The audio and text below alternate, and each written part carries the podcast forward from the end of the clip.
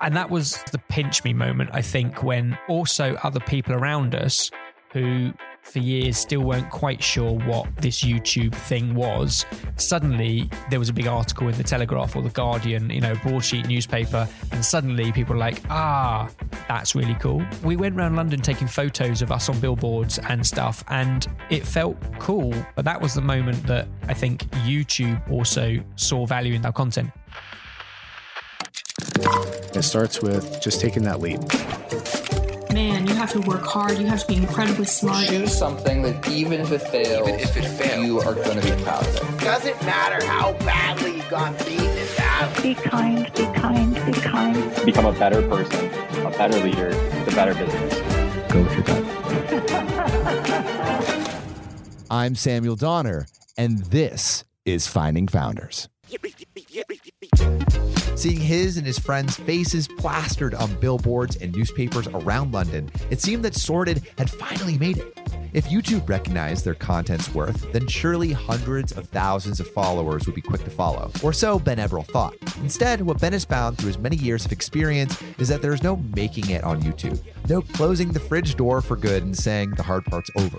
With over 2.6 million subscribers on YouTube, his cooking channel, Sorted Food, has grown massively since its start in 2010. But beyond the big numbers and viral videos, Ben emphasizes that his sense of accomplishment now comes from both the fun he's had along the way and the changes he's made in the culinary culture, rather than spikes in popularity and ad revenue. Before hitting this huge number of 2 million, there were four weeks of French cooking to learn, 5,000 cookbooks to sell, and 1,500 bottles of beer to drink, all with his closest friends and family. And before all that, Ben was picking fresh vegetables in the garden at eight years old, wondering how to bake his first fish pie. I was wondering if you could tell me about your garden growing up at home. My, oh, we're going right back there. Okay, my garden. Um, so yeah, I, I grew up in Hertfordshire, as all the other co-founders did as well. But I was a you know a relatively modest house. Did have a garden, and at the bottom of the garden, my dad had a veg patch.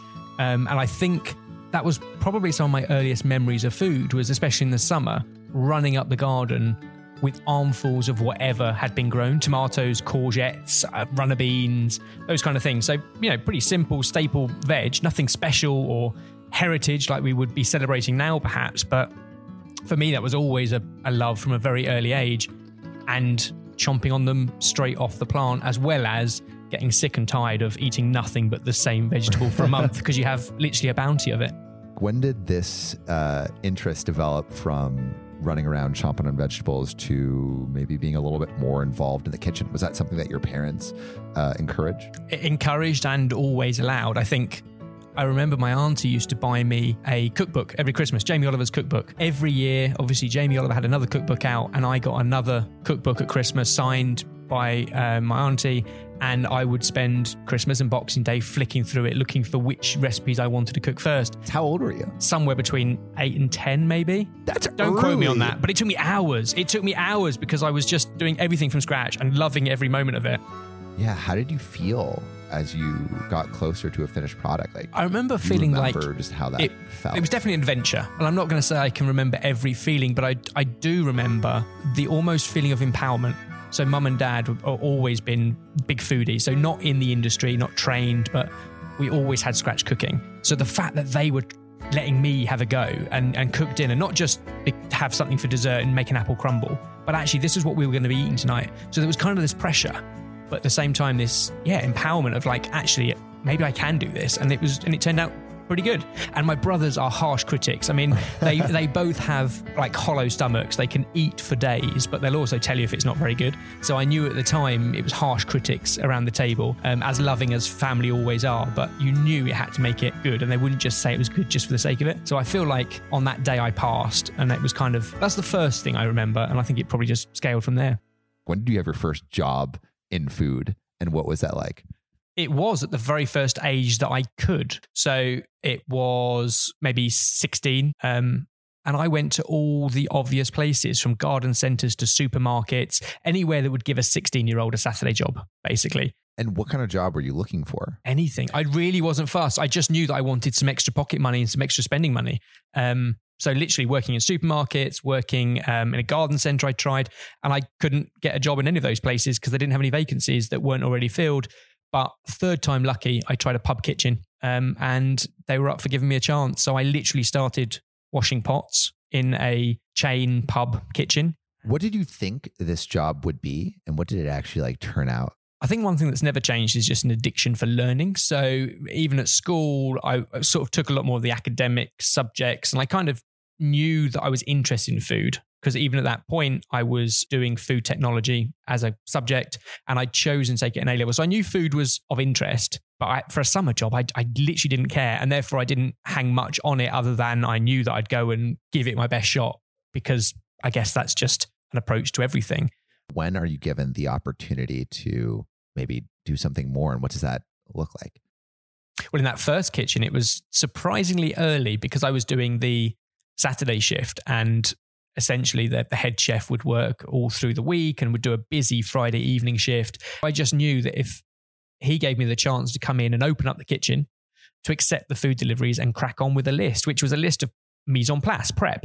I think he realized that he could have a lie in on a Saturday morning and I'd be all right to crack through a list. And then when he got in, ready for lunch service or sometimes mid afternoon, ready for the really busy evening, then it was like hand the reins back over to him. So I kind of got that first taste pretty quick and fair play to him for giving me the chance. But also, I think he saw the opportunity of not, not setting the alarm for 7 a.m. How does it progress in, in that kitchen?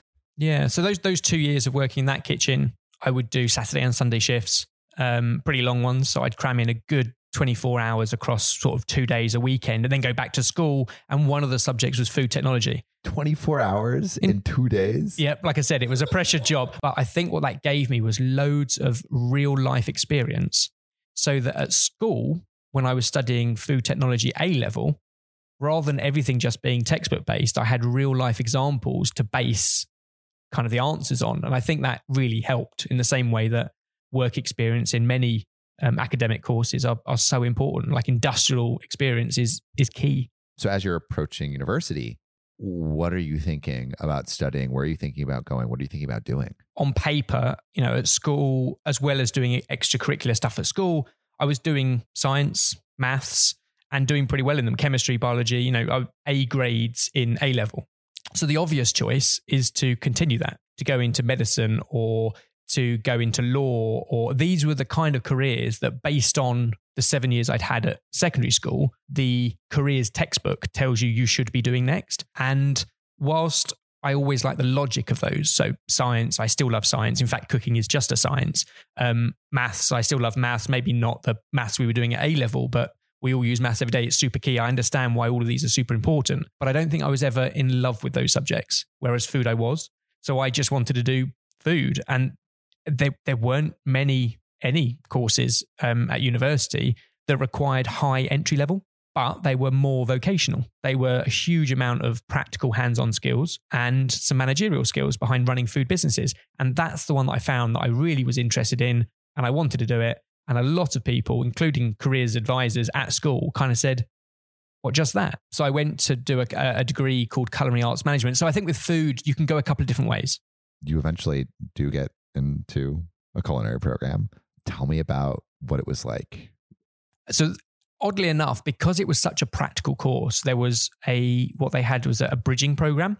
So if you'd come into this course through college, then you would have a lot of kitchen skills, knife skills, classical um, recipe technique, and therefore you could join the course and that'd be great they basically said if you're coming through a more academic A level route, you need to do a four week intense bridging course. Um, so I did that. So for four weeks, I went off to university and I, that's where I kind of met new friends at uni and we all went through this bridging course together and we did four weeks, pretty intense. Um, living the uni lifestyle, don't get me wrong, we were out most nights, but yeah. we had eight hours of practical every single day. I remember that chef lecturer, um, Chef Ferrier, his very laissez faire approach given that we were doing 40 hours of lectures a week, there were lots of us in the class, and he was just he would just let it run and then pick you up where it was going wrong. And that very kind of hands off, learn by getting it wrong a couple of times. Step by step, hand holding isn't always the way. You need to almost learn for yourself, but within a framework. And in those four weeks, I learned a lot more about the fundamentals of cooking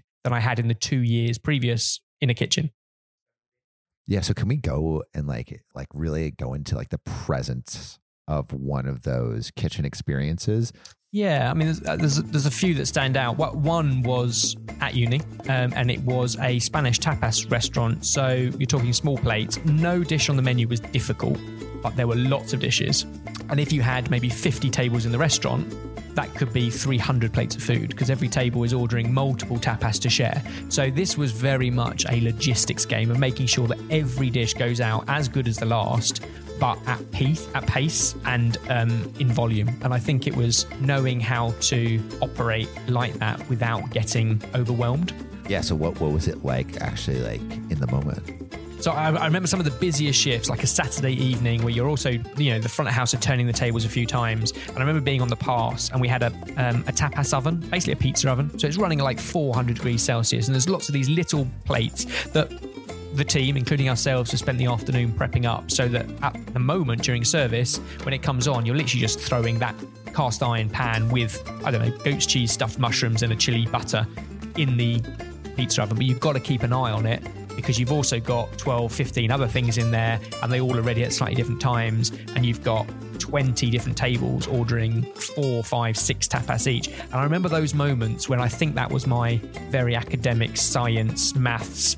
I like boxes. I love a Sudoku puzzle. I feel like that's where that part of my brain came back, as well as the, the love of food and, and sort of the, the cooking part. Because honestly, chefs who run busy passes, it is a time management thing more than anything else. And if anyone falls by the wayside, everything else that goes to that table is going to have something missing. So it's about kind of juggling and multitasking. Um, and I remember that was when I had the most fun. I think that was sheer adrenaline gets you through it because it's busy, it's hot. I still have the scars to prove as I was diving that in. scar is from that kitchen. Yep. And that was diving into a pizza oven that was too hot and slightly missing it in the moment, grazing the bottom of my fingers. And the reaction was to like knee jerk reaction. I slapped the top of the oven and my hand stuck to it. Um, And instantly, like, ah, okay, straight out of the pass, straight over into ice water. But you know, there's somebody else on the team who was on the back bench doing some prep who instantly steps into that role and can take over. Even at the back, while I've got my hand in ice, I'm shouting, don't forget the sardines and the goat's cheese mushrooms. They need to go on table 37 as well. Wow. That's a crazy story. It's fun. I missed it. I missed that part of it for sure. I, I feel like actually something I, I've I've talked to a lot of people about with high intensity jobs. There are a lot of striking uh, similarities between those two. Is like nothing feels as important or as high stakes. and you get instant gratification because I, so another kitchen I worked in that was more open plan. You can go through all that process through service. It's really busy, but I remember working in the dessert section, and you could literally see the food go out, and you could see it being put down on tables in front of diners. Generally speaking, if it was savory food, almost in unison, you'd see the whole table lean in and take a sniff. And then 10, 15 minutes later, you see empty plates coming back to the kitchen. And that you know that all that pressure and stress and adrenaline is is worth it. And we'll go again tomorrow. We'll do it again. Going back to the university side, I'd love to talk about you know a project that you started. So I was in my third year of four, back at home on a semester break. Um, Barry, Barry Taylor, who's one of the other co-founders, just reached out to me and said, "Look, I've got this idea." Because I think we'd been away for a weekend with friends and had done one of those things where you go to the supermarket and you all buy a bunch of stuff and we took it back and cooked up a barbecue and salads. And I think just naturally my controlling way is kind of stood in the kitchen and not did it all, but like commanded, almost conducted. Like you do the potato salad, you do the coleslaw, and if anyone needed any help, I'd show them, but then leave them to get on with it, which I think was that kind of way of I like sort of Barry glocked onto that and then sort of said, well, let's let's find a way of capturing that. Plus, he was a photographer and he was doing a lot of freelance work, and um, he kind of wanted a place for some of his work and his kind of portfolio. And that's when he kind of pitched to me the idea of doing a cookbook. When you heard the pitch for that, what are you thinking? Well, we instantly looked at if there was anything else like it because we, we were literally sharing recipes with everyone at the pub on the back of a beer mat. Like, if this is easy enough to do at home and I can put it on a beer mat, then why aren't you? Why aren't you giving it a go? Like, it's there's no reason why people aren't cooking. Was my thought because growing up in a foodie family, doing it from a very young age, for me it was second nature, and I was surprised that other people weren't. So it was kind of a way of realizing that if the eight of us around a table were all struggling at uni, then maybe this is something we could put in a book. Um, so he pitched it, and I sort of went, yeah, that sounds fun. I love to keep busy. That would be a really cool project. Let's do it.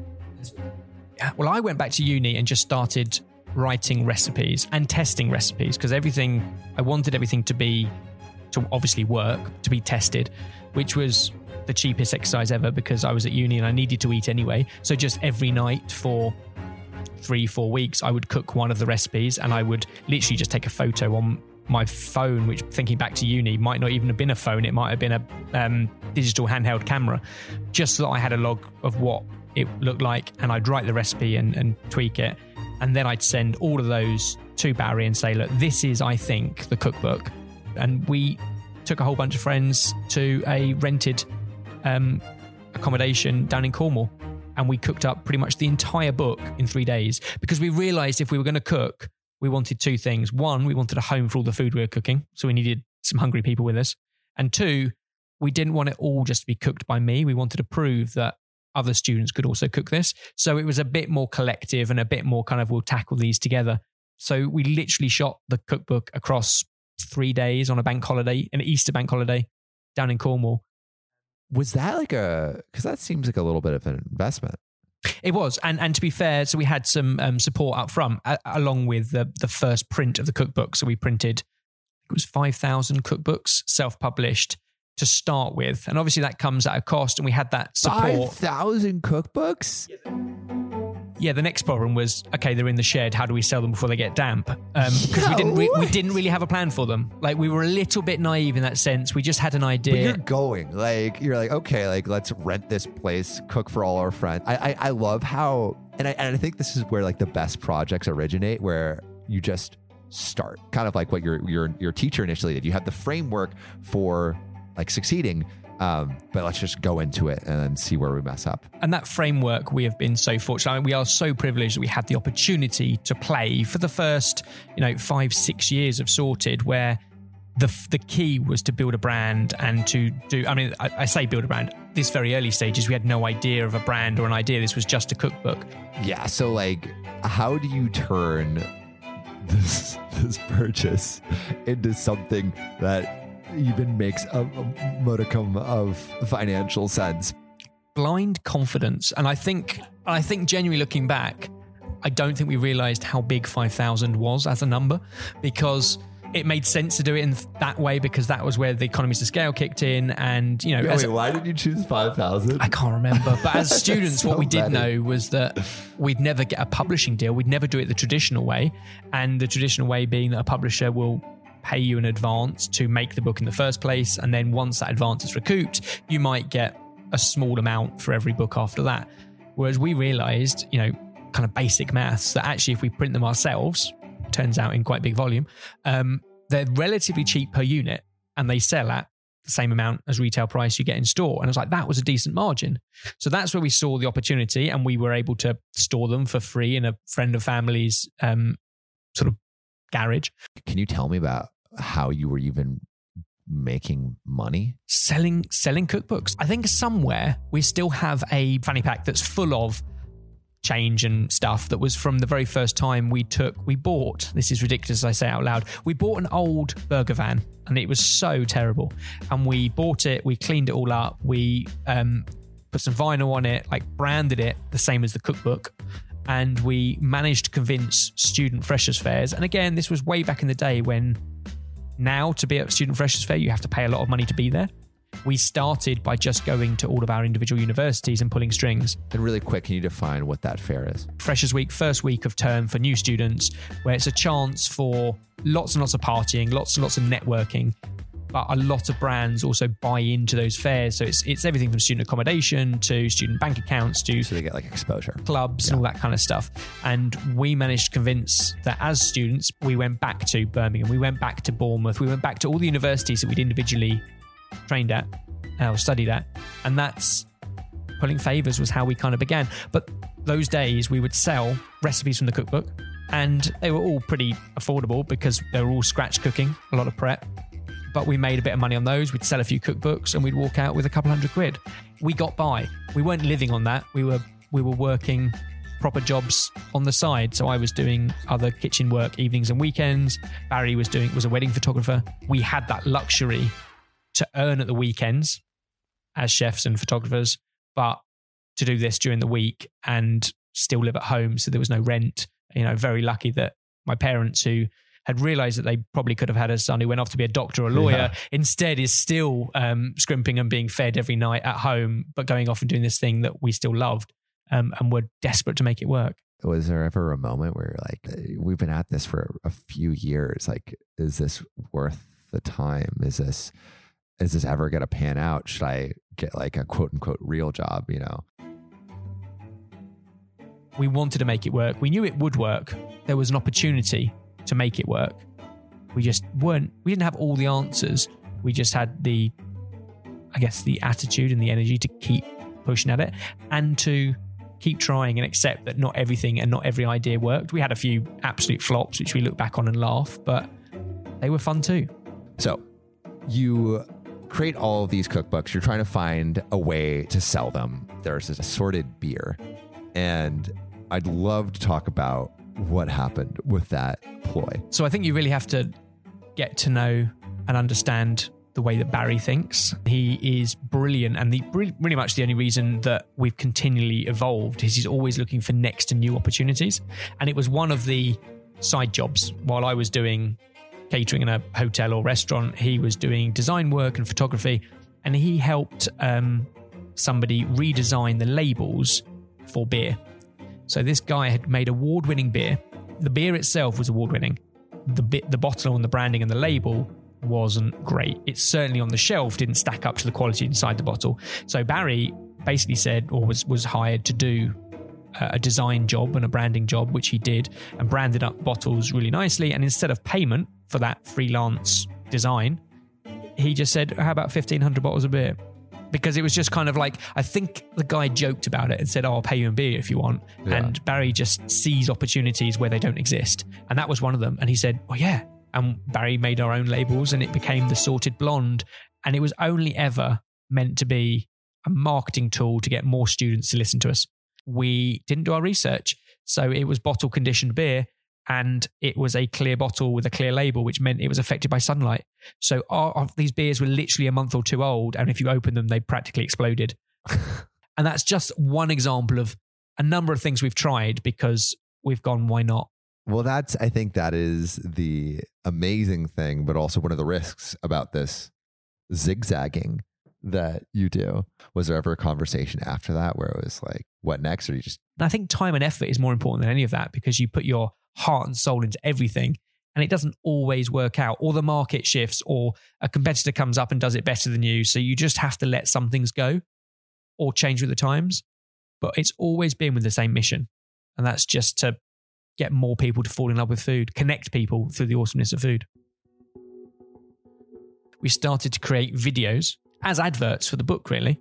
And we put them on YouTube because it was this platform that had really just started and it was free for us to put stuff on and it was free for people to watch the adverts. And we thought, well, that's the best way of reaching people who might buy the book. do you have a strategy for what you were thinking would perform on YouTube? Because, like, what this is 2008, right? So YouTube is two years old. We produced videos, to be perfectly honest, in the same way we do now, 12 years on, in the sense that we never produced adverts. Even though their purpose was to sell the book, we never produced advertorial. We only ever produced editorial things that we thought were fun, that were engaging, that people watched it, they would get something out of it, they would learn. And then if they wanted to buy the book, they could do because there was 60 other recipes like this. When did this plan start to gain a little bit of traction? It took a, it took a number of years. So at, at first, Barry and I were very much leading it. It was all people we knew and friends because there was no money in it. So it had to be people you wanted to hang out with and just do something fun to build a CV. That's how it started. In 2010, right? That's when you started your YouTube channel. Yep. So it's two years working on something that has not turned any kind of profit. So like how like why are you why are you still going? It yeah, it wasn't success in terms of money or revenue. It to be to be perfectly honest, it still isn't. It's more the fact that we set out to try and help students and to make a difference. And I think that that bugbear of you know I love the idea of teaching.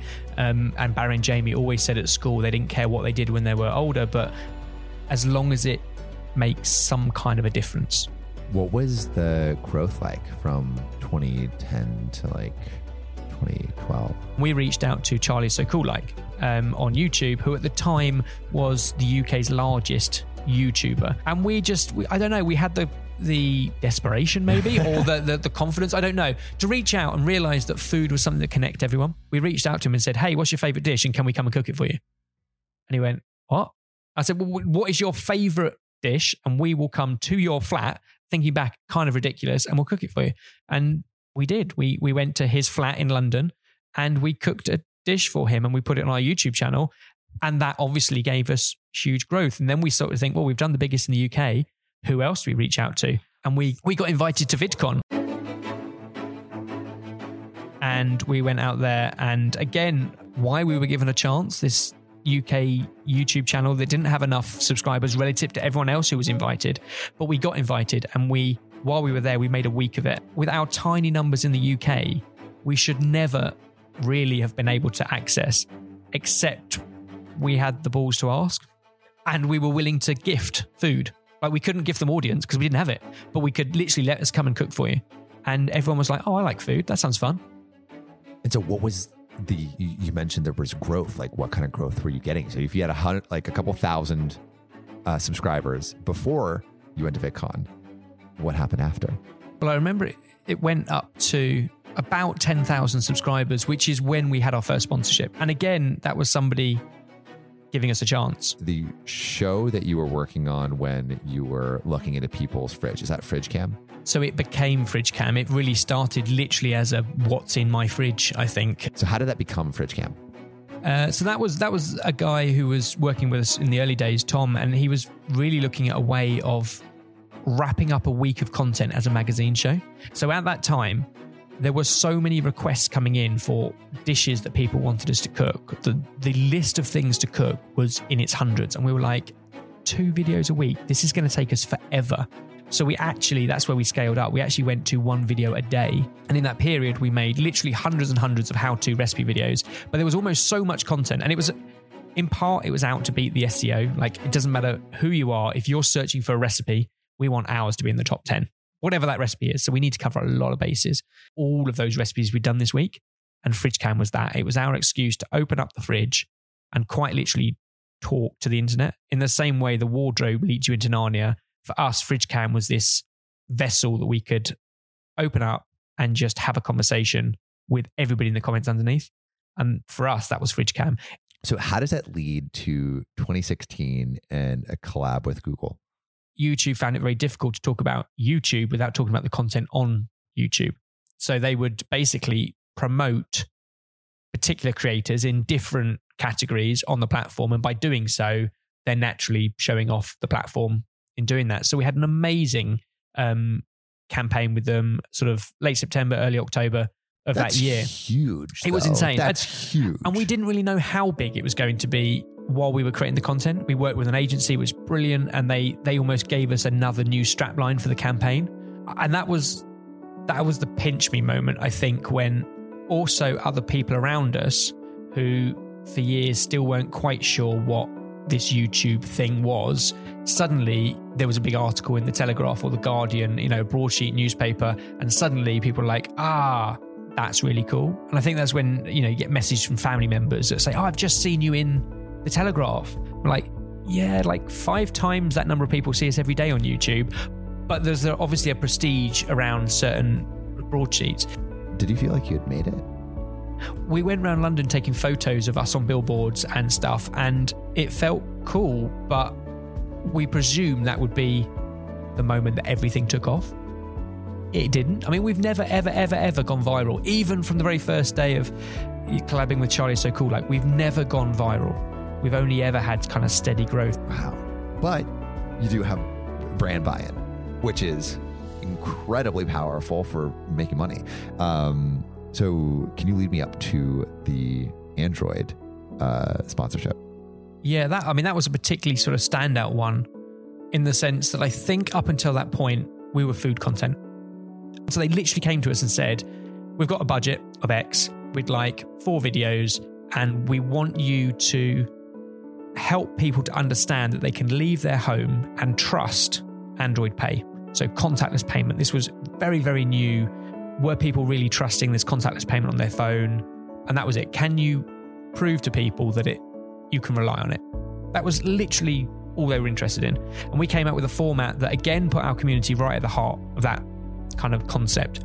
We opened the fridge, we spoke into the fridge, just like we always did, and said, Hey, we would love you to invite us to one of your celebrations.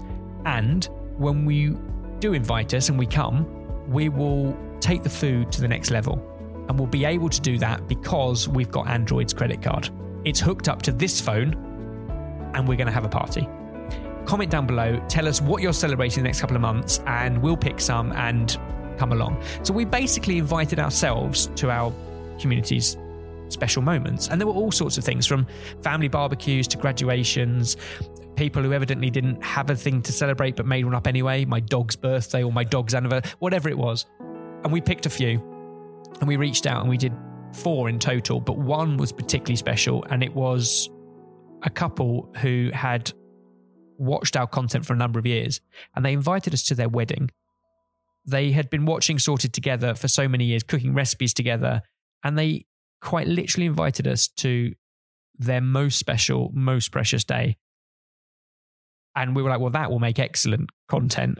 And we were absolutely honored to be a part of it. But the fact that they trusted us, not just for us to come, but to bring Android, a brand, into their wedding, I think that epitomized kind of the trust that we've always had with our, our audience. And it was a magical day. And I'm still watching that video back. It gives me goosebumps.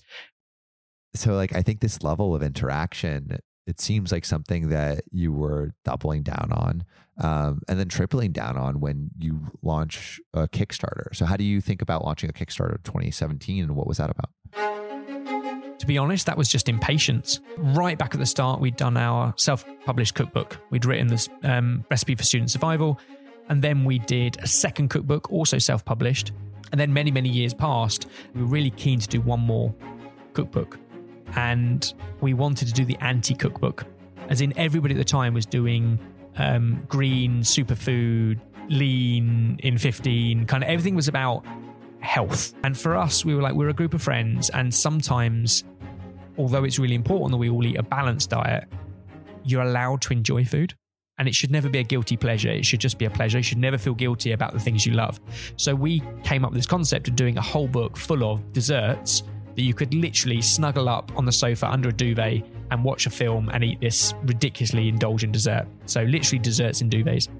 And it was kind of the publisher liked the idea, and this was the summer. And they said, Yeah, yeah, we can have it out in time for Christmas next year. And that's just because the publishing cycles take that long. It takes 14, 16 months to get the whole thing off the ground. And we just said, that is ridiculous. Our audience have already said they want it. They've told it's kind of their idea anyway, um, because we were doing themed content at the time. Fridge Cam was a different theme each week.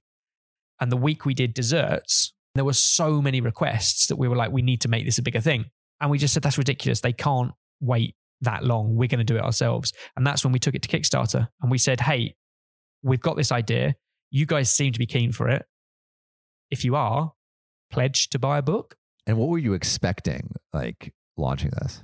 Well, we'd obviously set ourselves a target of what we thought was reasonable and what we knew it would cost us to produce and print and make it worth our while. I think the initial target was 20,000. Um, and we launched it and just kept all of our fingers and digits crossed. And in 48 hours, we more than doubled that. Wow. And we were just, again, blown away by, at that point, the number of millions of subscribers we had around the world, I don't think we'd computed what that actually meant. And they were willing to part with money before the book had even been written, which comes back to a trust thing.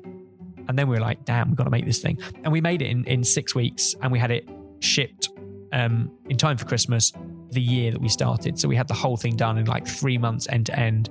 And for us, that was the first time we we realized that the audience wants stuff. And as long as we're listening to what they want, and that they're up for paying for it, we don't necessarily always need sponsors. So rather than taking money and then having to pass their key messaging onto the audience, we could do the messaging that our audience wanted and charge them for it. So on YouTube, you are always playing a bit of a game and walking a bit of a tightrope. You've got to keep doing the stuff that's popular and is trending to make sure you're reaching new audiences and staying relevant. And sometimes some of the more useful stuff isn't that exciting.